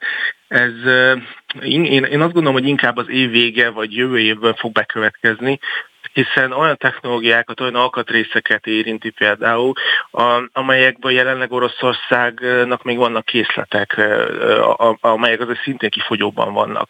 Vannak bizonyos területek, ahol már most jelenkezik a, technológiai mm, termékekből eredő ugye, hiány, ilyen például az orosz gépjárműipar, ahol például nincsenek alkatrészek a tolatóradarok, tolatókamerák kamerák számára, vagy, vagy automataváltók számára. Tehát leegyszerűsítve Oroszországban nem tudnak most olyan autót gyártani, ami automataváltós lenne.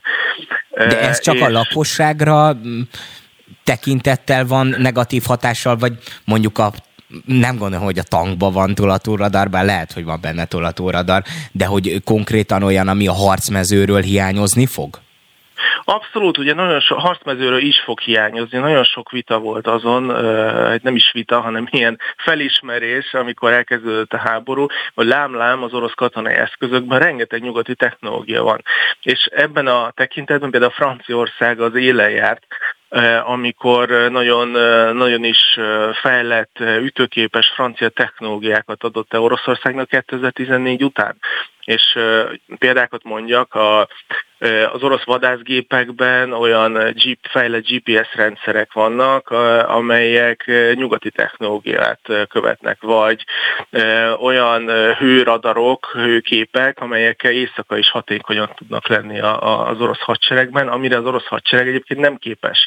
Vagy orosz tankokban Bosch akkumulátorok kerülnek. Persze mondhatjuk, hogy mondjuk egy Bosch akkumulátort valószínűleg le lehet, le lehet cserélni egy mondjuk egy kínai megfelelőre, de a helyzet az, hogy kemény időjárási viszonyokban, mondjuk kemény hidegben ezek a kínai akkumulátorok nem, képes olyan telje, nem képesek olyan teljesítményre, nem képesek teljesíteni úgy, mint egy, mint egy német Bosch.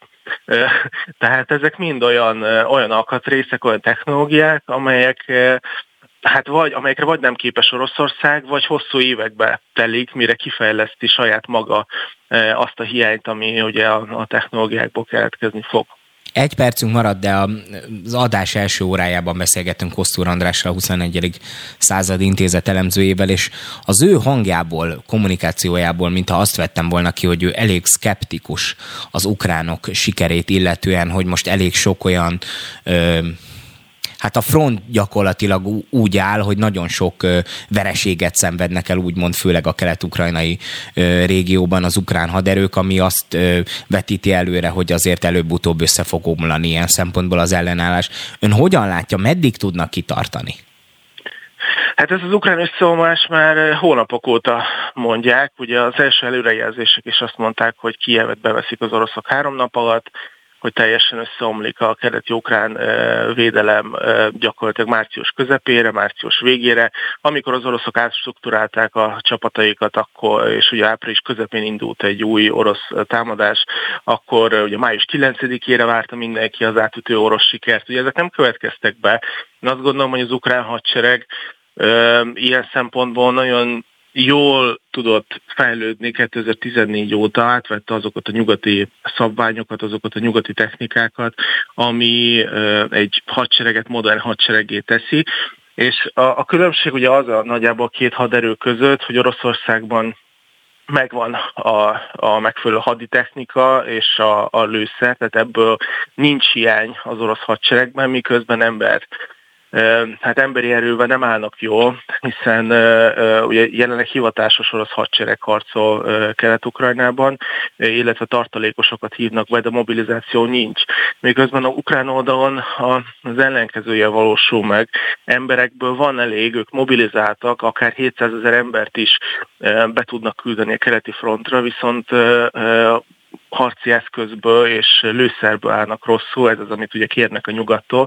Tehát a következő időszakot pont ez a kettősség fogja meghatározni, miközben vannak bizonyos taktikai sikerek az oroszok részéről, de ez hatalmas áldozatokkal, emberi áldozatokkal is jár, miközben azért azok a bekerítések, amelyeket eh, ugye az oroszok is eh, megpróbálták megvalósítani, nem jöttek össze, nem beszélhetünk nagyszámú ukrán hadifogóról sem, ugye Donetsk városából kivonultak, tehát a lényeg a lényeg, hogyha eh, folytatódik ez a fajta felőrlő hadviselés a következő hónapokban, az oroszok vagy kényszer, arra kényszerülnek, hogy mobilizáljanak, és akkor újabb sikereket tudnak elérni. Vagy ugye a másik oldal, hogyha valóban megérkeznek azok a nyugati fegyverek, akkor az ukránok akár e, tudnak változtatni a helyzeten, és e, hát akár ellentámadásba is tudnak lendülni, hiszen a haditechnika az, amiben rosszul állnak. Anton Bendarzsevszkinek, a Danub Institute kutatási igazgatójának, külpolitikai jellemzőnek. Köszönjük szépen, hogy elmondta mindezeket. Köszönöm szépen a beszélgetést. Spirit FM 92.9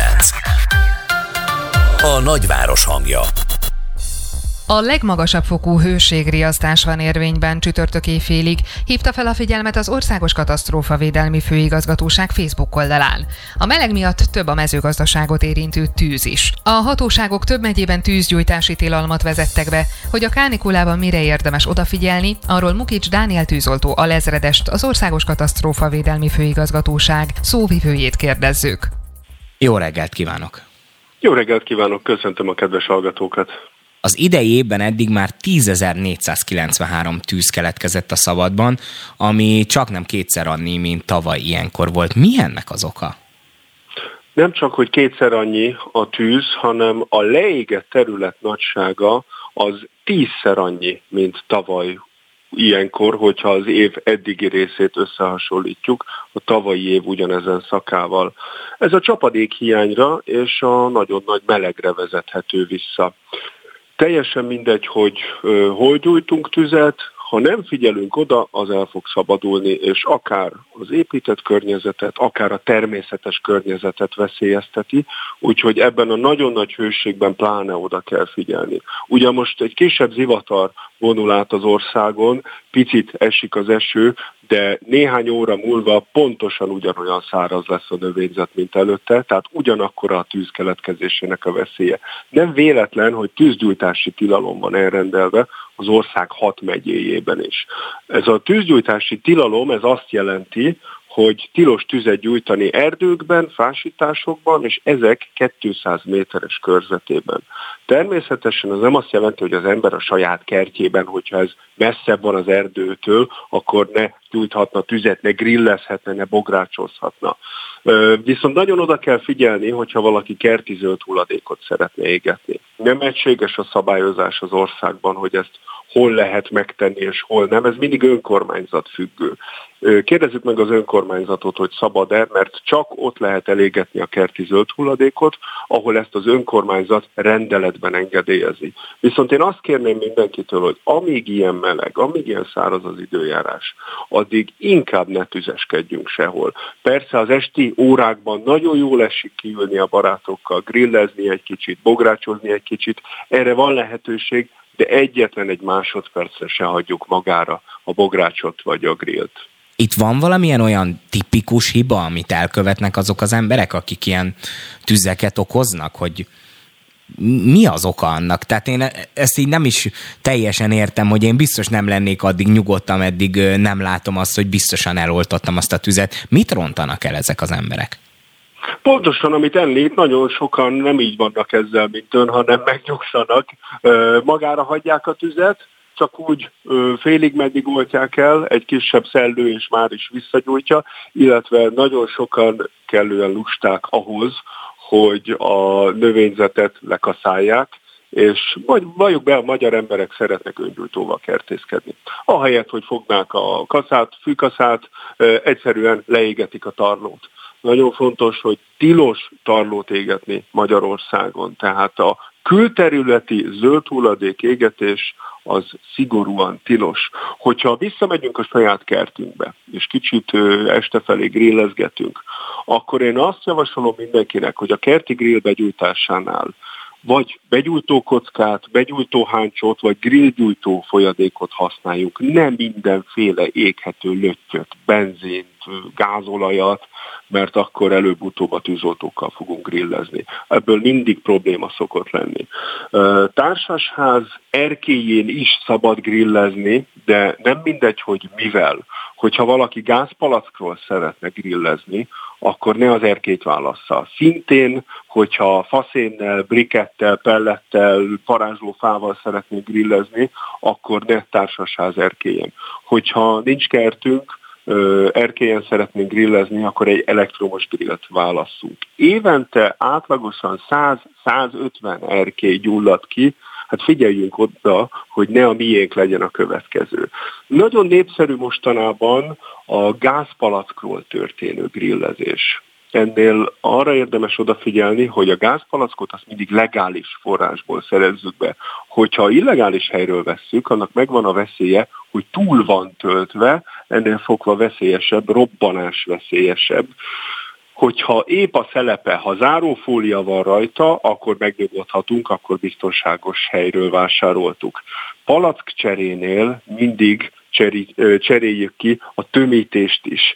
Ilyenkor fújunk mindig vagy szivárgást ellenőrző sprét a csatlakozási ponthoz, vagy kenjünk oda mosogatószeres vizet. Hogyha kis bubik képződnek, akkor rosszul dolgoztunk, akkor szivárog a gáz, azonnal zárjuk el, és rá ne gyújtsunk mellette, mert mindig ebből vannak általában a problémák. Hogyha befejeztük a gázzal történő főzőcskézést, grillezést, akkor zárjuk el a palackot, és biztosan nem lesz belőle baj. Évente legalább száz olyan esethez riasztják a tűzoltókat, ahol gázpalack robban fel. Hogyha odafigyelünk ezekre az apró tanácsokra, akkor semmi nem fogja megzavarni a kerti grillezést, főzőcskézést. Reméljük akkor sokan hallották ezeket az intelmeket. Mukics Dániel tűzoltó alezredesnek, az Országos Katasztrófa Védelmi Főigazgatóság szóvivőjének. Köszönjük szépen, hogy itt volt és elmondta nekünk mindezeket. Köszönöm szépen. Böngésző. Mivel foglalkoznak a vezető internetes portálok? Hogyan találnak egyes híreket? Mire kattintanak a legtöbben? Böngésző. A Spirit FM reggeli műsorának online lapszemléje. Címlapsztorik, értekezések, izgalmas információk. Böngésző. És már itt is ül velem szemben a stúdióban a szerkesztőm Toró Nikolett. Jó reggelt kívánok! Jó reggelt kívánok én is! Na hát addig, amíg én itt igyekeztem műsort vezetni, te mit találtál az interneten? Olvastam több cikket, és azzal kezdenék, hogy tegnap a parlamentben Orbán Viktor bejelentette, hogy új határvédelmi testület felállítását rendelte el. Pintér Sándor belügyminiszternek két hónapja lesz az új testület felállítására. Ez a rendőrség keretein belül fog működni, viszont nem rendőrök és nem katonák fogják teljesíteni a határvédelmet, mert ahogy a miniszterelnök elmondta, tarthatatlan az állapot, hogy miközben háború van egy szomszédos országban, a magyar katonákat a határvédelemmel kell foglalkoztatni, ahelyett, hogy gyakorlatoznának, és a határon szolgálatot teljesítő rendőröket is tehermentesíteni kell, úgy, úgy látja, hogy rengeteg a munkájuk, és ugye távol is vannak a családjuktól.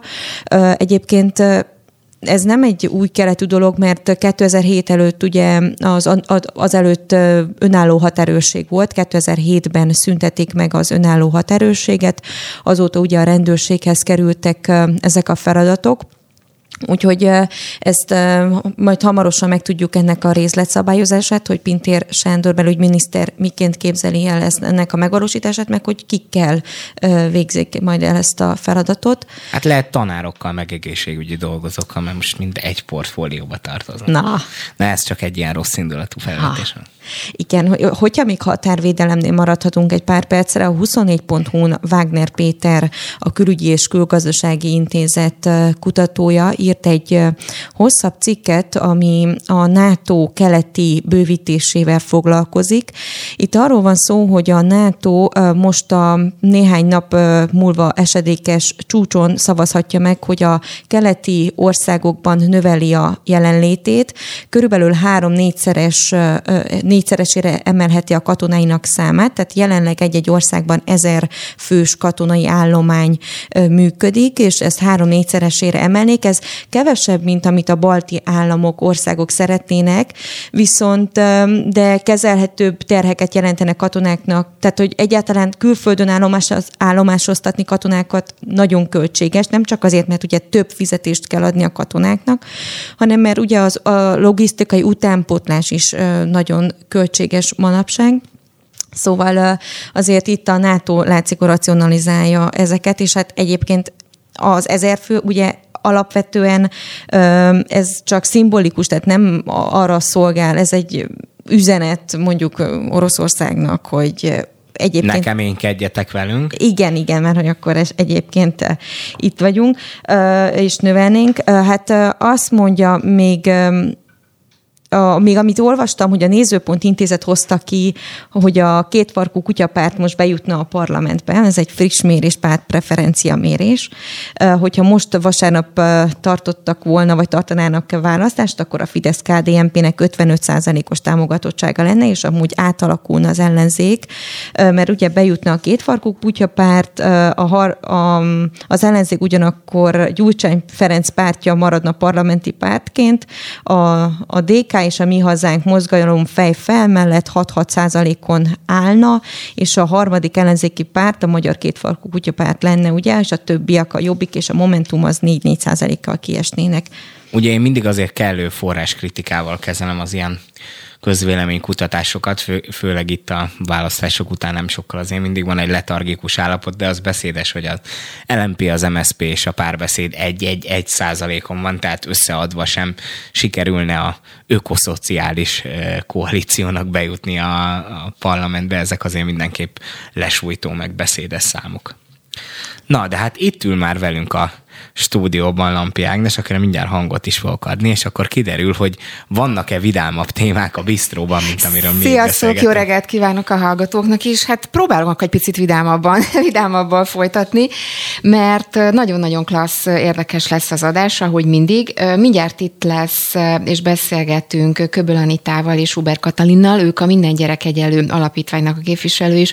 Egy olyan kezdeményezésük van egyébként évek óta, hogy az országban egyedülálló baba mama csomagot juttatnak el a várandósan magára hagyott anyukáknak, kismamáknak, úgyhogy erről fogunk beszélgetni. Aztán utána egy csomó jó programajánló is lesz, például arról, hogy nem sokára itt a századik magyar derbi a Kincsenpartban, nem tudom, ti szoktatok elóversenyre járni, szilveszterkor esetleg kijutok, vagy nem? Nem, de én, én, én ezt Funiki nagyon, ilyen... nagyon látszod a fejét. Nem, nem, én csak a vidéki lovakon be.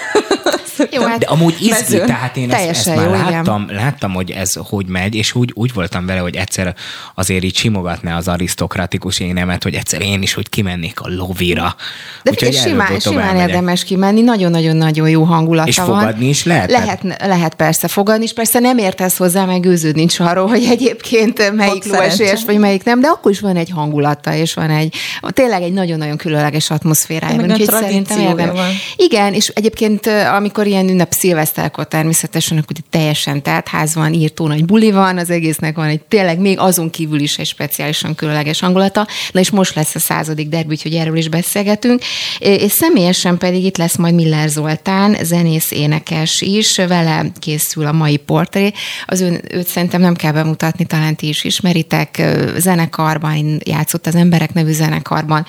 Musical színész, úgyhogy nagyon-nagyon sok rétű, sok színű személyiség, meg hát egy csomó minden egyéb is lesz még, úgyhogy mindjárt kezdünk majd. Na, hát akkor mindenkinek figyelmébe a bistrót, tartsák meg a jó szokásukat, és hallgassák továbbra is a Spirit FM-et. Nektek köszönöm szépen, hogy itt voltatok, önöknek pedig köszönöm szépen a figyelmet, további szép napot!